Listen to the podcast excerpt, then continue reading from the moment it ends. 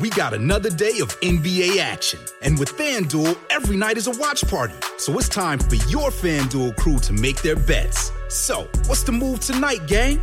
You know that new customers who bet $5 get $200 back in bonus bets if you win. Woohoo! We're heating up, fam. You just can't miss tonight. Bet all the stars with all your friends and make every moment more only on FanDuel. New customers bet $5, get $200 back in bonus bets if you win. Make every moment more with FanDuel. It goes down in the field. It goes down in the field. 21 plus and present in Virginia. First online real money wager only. $10 first deposit required. Bonus issued is non-withdrawable bonus bets that expire 7 days after receipt. See full terms at FanDuel.com/sportsbook. Gambling problem? Call 1-800-GAMBLER. ABC Friday. It just takes one great idea to change your life. Shark Tank returns for its 15th season. I didn't know I was going to cry right now. With new guest sharks, Jason Blum of Blumhouse, Michael Rubin of Fanatics, and Candace Nelson of Sprinkles Cupcakes. I'm going to make you an offer. On a scale of 1 to 10. I've never seen anything like this on Shark Tank. This season is a 15. I totally believe in you. Shark Tank premieres Friday on ABC and stream on Hulu. Before Sarah discovered ChumbaCasino.com, she enjoyed chamomile tea. Come on, big jackpot. And being in PJs by 6. Let's go. The new fun Sarah often thinks about the old boring Sarah. Yes. And wonders if that Sarah ever really existed. Chumba Casino has over 100 casino-style games. So join today and play for free for your chance to redeem some serious prizes. No purchase necessary. Void where prohibited by law. 18 plus. Terms and conditions apply. See website for details. Un villaggio avvolto dalla superstizione. Un misterioso, inquietante fantasma. Ed un caso che diventerà la base della giustizia britannica. Benvenuti a Direful Tales. Questo è il caso della morte del fantasma di Hammersmith.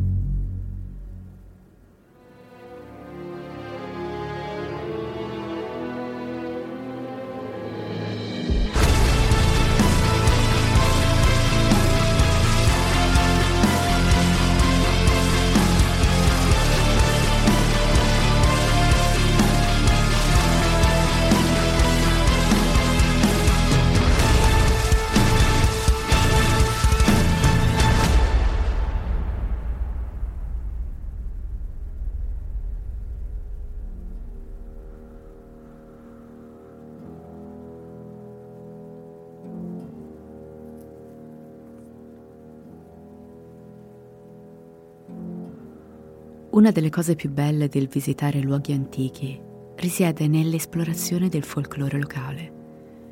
Ascoltare le leggende di paese ci aiuta in qualche modo a immaginare com'erano i vicoli stretti dietro le locande, le piazze illuminate a mano, i cavalli al posto di motori rombanti. Non si sa bene il perché, ma solitamente le storie di un tempo hanno sempre come protagoniste strane creature, folletti, fantasmi, e a volte il diavolo in persona. Si dice che dietro una leggenda esista sempre un fondo di verità, e forse è questa idea a far sì che alcuni racconti vivano in eterno. Ebbene, oggi entreremo sotto la pelle di una storia macabra, dove non ci sono vincitori, ma solo panico e morte, dove un fantasma cambierà il destino di molte persone. Era una notte buia e tempestosa. No, ricomincio. Era una notte gelida e nebbiosa nell'inverno del 1803. Una carrozza trainata da cavalli stava attraversando gli stretti vicoli di campagna di Hammersmith, in Inghilterra, con solo la flebile luce di una lanterna a fare da guida. L'orologio batté l'una, proprio mentre la carrozza passava accanto all'alta guglia della chiesa di Saint Paul, che si stagliava contro la luce della luna, avvolta nella nebbia. Proprio in quel momento il conducente tirò a sé con forza le redini, facendo arrestare improvvisamente i cavalli.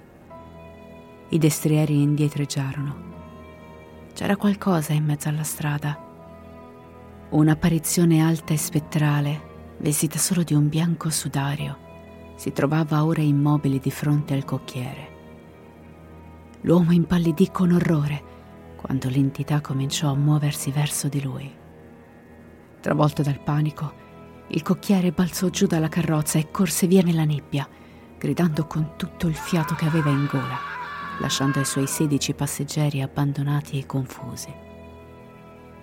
L'uomo raggiunse la locanda Il Leone Nero e si precipitò dentro quasi sfondando le porte. Con il cuore in gola iniziò a balbettare della sua esperienza terrificante. Con una pinta di birra in mano ancora tremante, descrisse esattamente l'essere ultraterreno, ma rimase sorpreso quando vide che il locandiere e i clienti del locale non furono affatto sconvolti dal suo incontro. A quel tempo il distretto di Londra era solo un villaggio alla periferia della città, un villaggio che da settimane stava subendo un'angosciante presenza, conosciuta come il fantasma di Hammersmith. Seguitemi in questa storia, ancorata tra leggenda e realtà, perché quello che iniziò come una burla sui fantasmi culminò in una tragedia così assurda da essere discussa nei circoli legali per i secoli successivi. Tutto cominciò con gli avvistamenti dello spirito intorno alla chiesa di Saint Paul. Solitamente si materializzava tra le siepi che fiancheggiavano i vicoli e i campi circostanti lungo il Black Lion Lane. A volte si alzava direttamente da dietro le lapidi del cimitero, senza fare alcun suono, con la leggerezza della seta. Alcuni dicevano avesse le corna, altri invece che il suo sudario fosse fatto di pelle di vitello. Una cosa era certa a tutti, era inquietante da togliere il sonno anche ai più coraggiosi. E il panico si trasformò in una vera e propria isteria di massa, mentre la gente del posto cercava di dare un senso a questi incontri terrificanti. Il numero di avvistamenti cresceva esponenzialmente. Before Sarah discovered ChumbaCasino.com, she enjoyed chamomile tea. Come on, big jackpot! And being in PJs by 6. Let's go! The new fun Sarah Woohoo! Often thinks about the old boring Sarah. Yes! And wonders if that Sarah ever really existed. Chumba Casino has over 100 casino-style games, so join today and play for free for your chance to redeem some serious prizes. No purchase necessary. Void where prohibited by law. 18+. Terms and conditions apply. See website for details. Inizialmente si pensò che il tetro fantasma fosse lo spirito inquieto di un uomo che si era tagliato la gola l'anno prima e che ora era sepolto nel piccolo cimitero della chiesa di St. Paul. All'epoca si credeva che seppellire un suicida in terra santa fosse estremamente infausto, perché significava che la sua anima non avrebbe mai potuto riposare. Così quell'uomo era condannato a vagare su e giù per le strade di campagna per l'eternità, lamentando la sua maledizione a chiunque incontrava. È un bene che l'autista della carrozza abbia avuto il buon senso di scappare quella notte, perché questo fantasma era noto per inseguire le sue vittime. L'assistente di un birraio di nome Thomas Graham fu addirittura catturato dallo spirito, che lo afferrò per la gola e lo soffocò. La cosa peggiore fu quello che accadde a una donna incinta senza nome, che fu affrontata dal fantasma di Hammersmith mentre camminava da sola verso casa. Si dice che abbia avvolto le sue braccia spettrali intorno a lei, facendola svenire dallo shock come un'eroina di Jane Austen. Un vicino trovò la povera donna fuori al freddo ore dopo e la portò a casa. La fece sdraiare a letto, ma a detta dell'uomo non si alzò più. Il 29 dicembre, settimane dopo l'inizio delle manifestazioni del fantasma, un guardiano notturno di nome William Girdler stava pattugliando Beaver Lane, che correva lungo un lato del cimitero, quando la pallida ed eterea forma dello spirito si alzò da dietro le lapidi e cominciò a camminare verso di lui. Girdler però non era un uomo facilmente impressionabile. Restò immobile a fissare con durezza il fantasma. Poggiò una mano sulla pistola nella fondina e gridò all'entità di identificarsi. Ma lo spirito non rispose e continuò a strisciare verso l'uomo. Girdler allora fece 2 passi avanti. Era pronto a tutto. Quella storia doveva finire. Improvvisamente lo spettro, colpito dal coraggio del guardiano, si arrestò, si voltò e fuggì. Girdler lo inseguì attraverso il cortile della chiesa.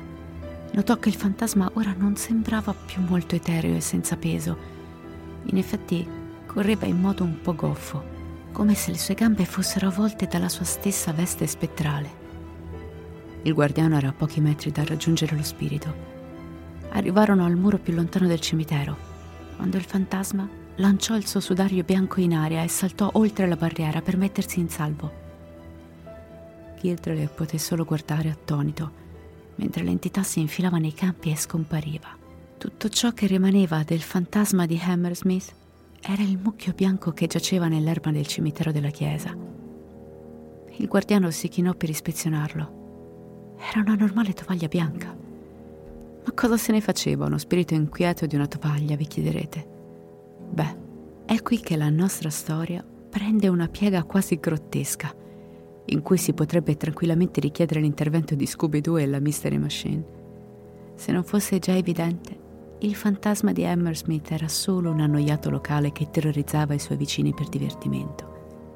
Forse l'idea di dare la caccia a un burlone in carne e ossa era più attraente per gli uomini della città che affrontare un vero fantasma, perché il guardiano Girdler era ora in grado di aumentare i ranghi della sua guardia di quartiere. Una brigata di nuovi volontari si armò e andò per le strade ogni notte, sperando di cogliere la minacciosa tovaglia in azione. Ma le strade sterrate intorno alla chiesa di Saint Paul formavano un labirinto di sentieri confusi che rendevano facile la fuga allo spirito.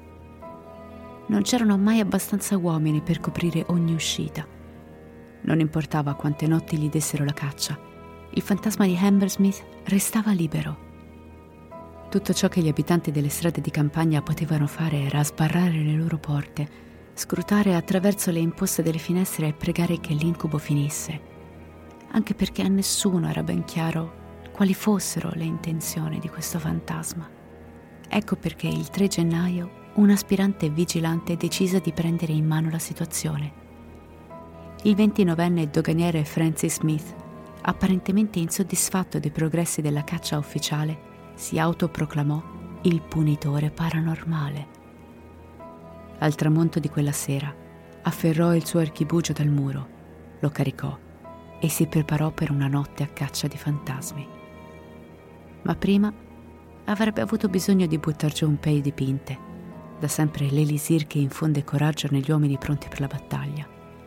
Così Francis scese alla locanda del Leone Nero e si riempì di birra a più non posso.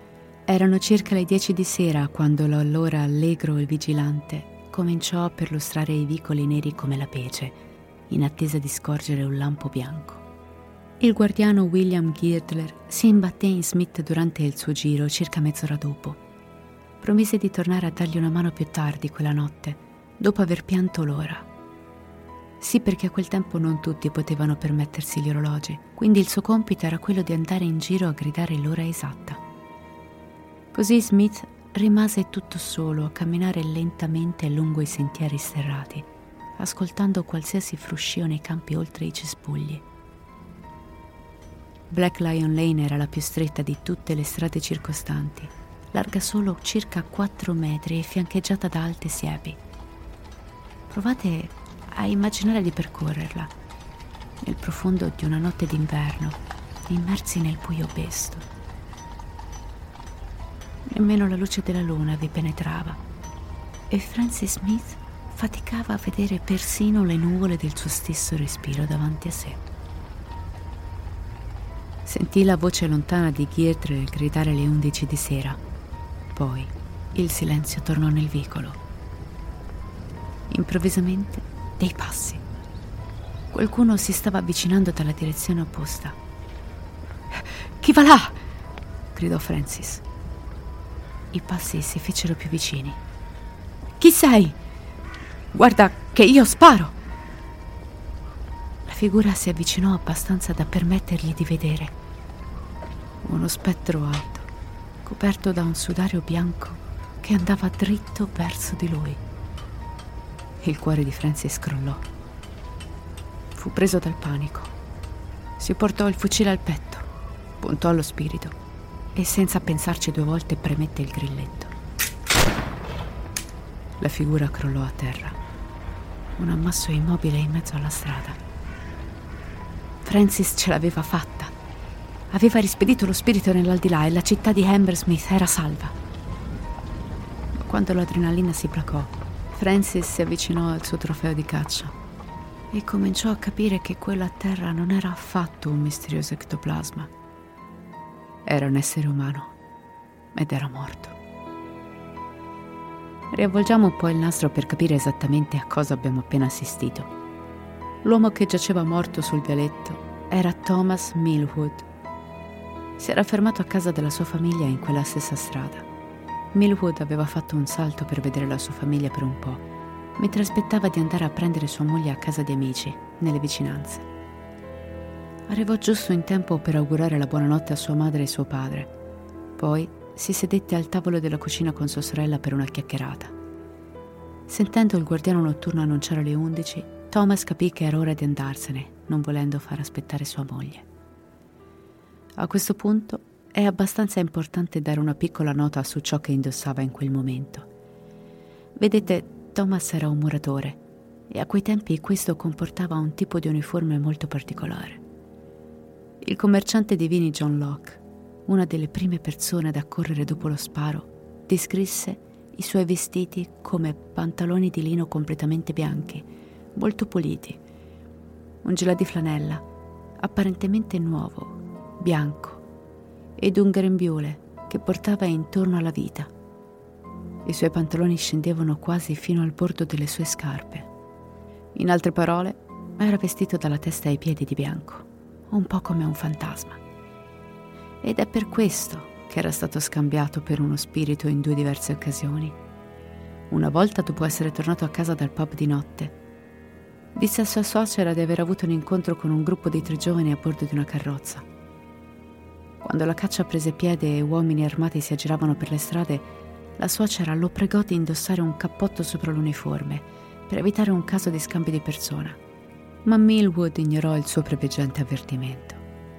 Ed è per questo che, uscendo dalla casa di famiglia e mettendo piede in Black Lion Lane, si trovò alla mercé di un agente doganale mezzo ubriaco, con un archibugio pieno di piombo e un sacco di paura nel cuore.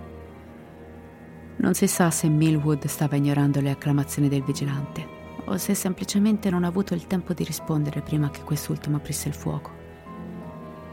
Per quanto ridicola fosse l'intera situazione, Smith fu veloce ad ammettere di essere in difetto.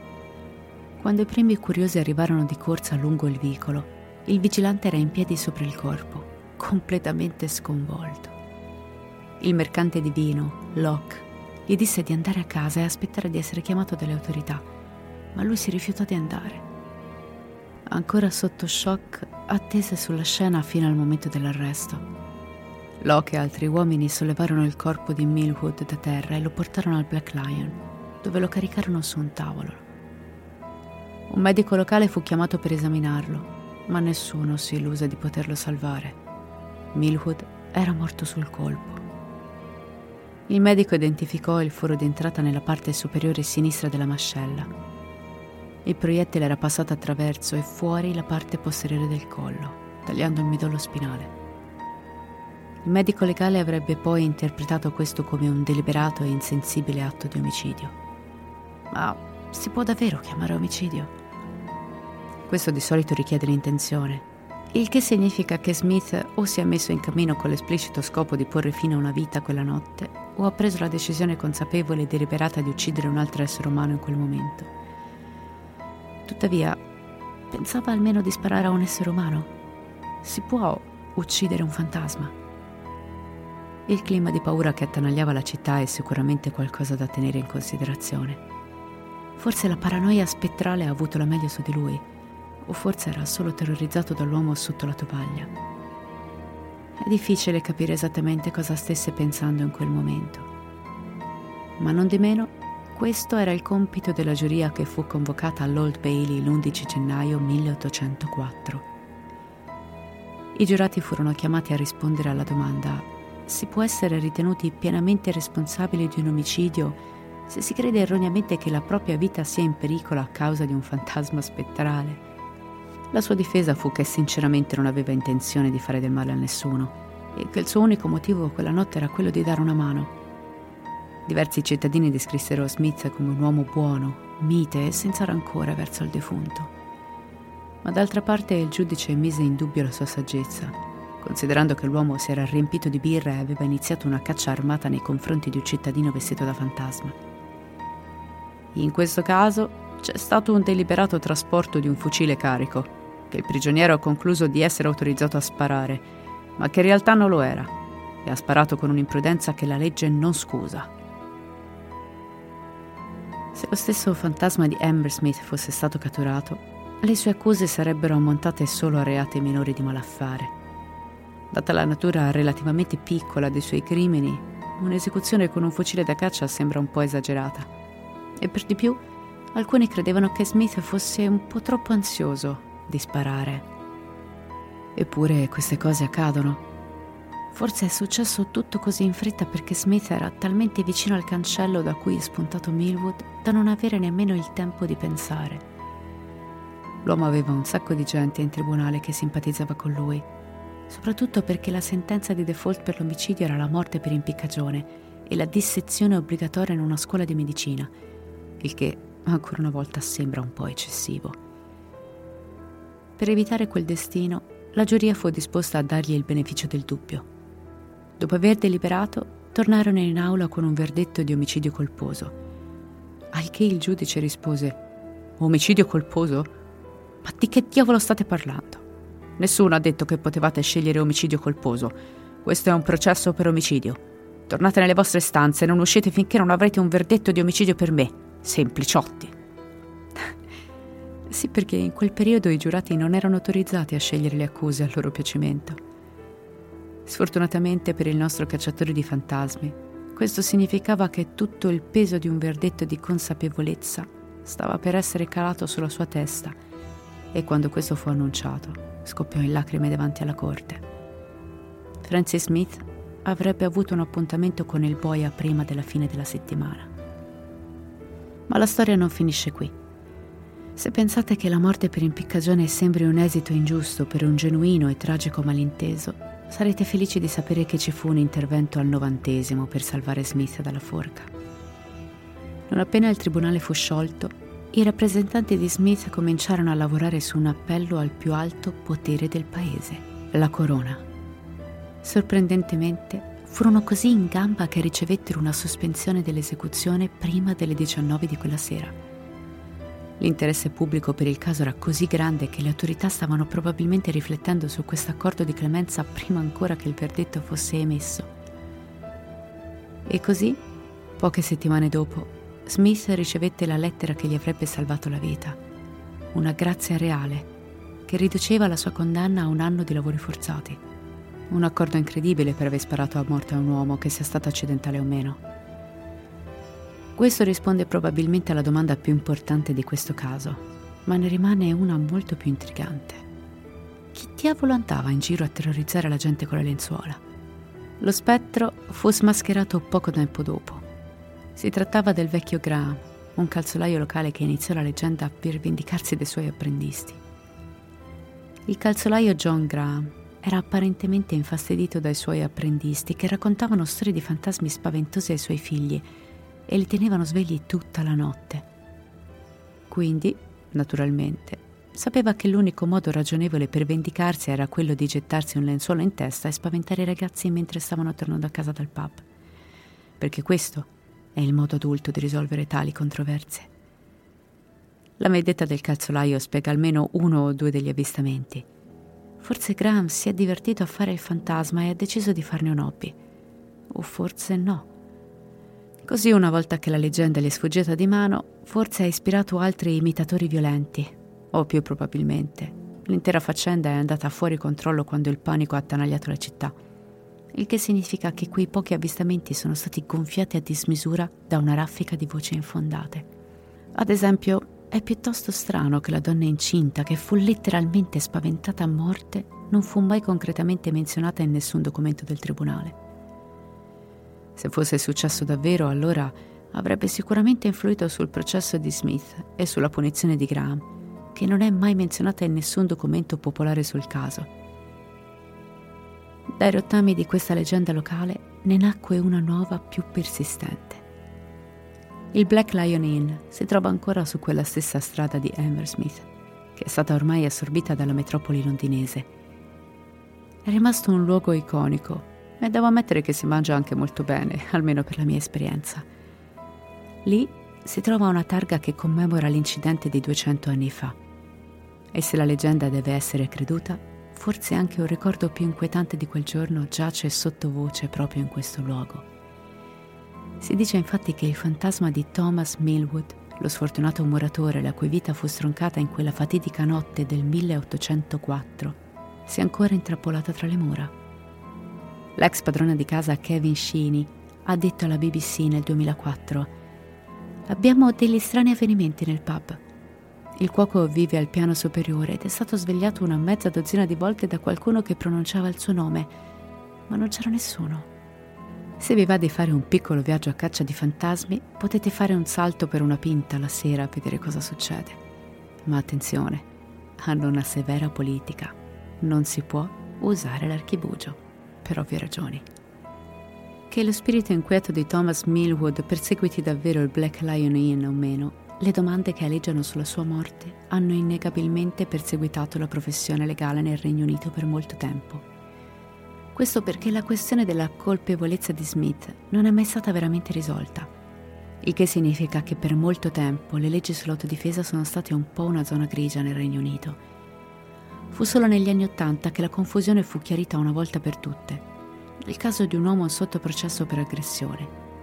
L'imputato pensava di salvare uno sconosciuto da un attacco non provocato, ma in realtà l'uomo che aveva picchiato era il proprietario di un negozio che stava cercando di trattenere un ladro. Si dice che la sentenza in quel caso metta finalmente fine a quella questione legale vecchia di 180 anni, anche se 20 anni dopo l'incidente del fantasma di Hammersmith, una nuova versione della leggenda cominciò a circolare nella cittadina superstiziosa. Questa volta si raccontava che lo spirito fosse in grado di sputare fuoco. Ed infine, questa nuova versione si evolse vagamente nel Saltatore Jack, una leggenda urbana su un umanoide demoniaco con un salto sovrumano, che si dice abbia terrorizzato la zona di Londra alla fine degli anni 1830. Ma di questo vi parlerò un'altra volta. Io spero che questo episodio vi sia piaciuto. Prima di salutarvi vorrei ringraziare una nostra ascoltatrice, Silvia, che ha ben pensato di mandare a quel paese tutti i nostri tentativi di dieta inviando alcune delle sue creazioni gastronomiche direttamente dalla sua agripasticceria di Monchiero in provincia di Cuneo. Ora grazie a lei siamo sommersi da biscotti, nocciole, creme spalmabili. Ragazzi, vi giuro che una roba così non l'avete mai sentita. Se volete sapere di cosa parlo andate a dare un'occhiata al suo sito Noccioleriamartini.it, dove potete acquistare direttamente sul negozio online e regalarvi, vi giuro, un barattolo di gioia cicciona. Detto questo, io vi ricordo che potete trovare tutte le informazioni relative ai nostri podcast e i link dei social visitando il sito direfultales.com. Vi ringrazio per la compagnia e vi aspetto al prossimo episodio. Come sempre, restate spaventati.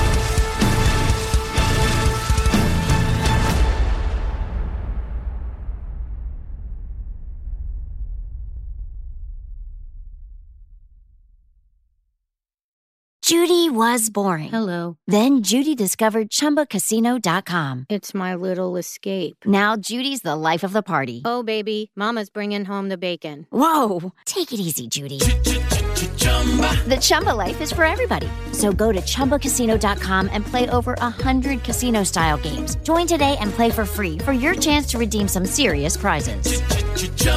ChumbaCasino.com. No purchase necessary. Void where prohibited by law. 18+ terms and conditions apply. See website for details. Segui i podcast di Voice sulla tua app di podcast preferita. E se sei un utente Prime, ascoltalo senza pubblicità su Amazon Music.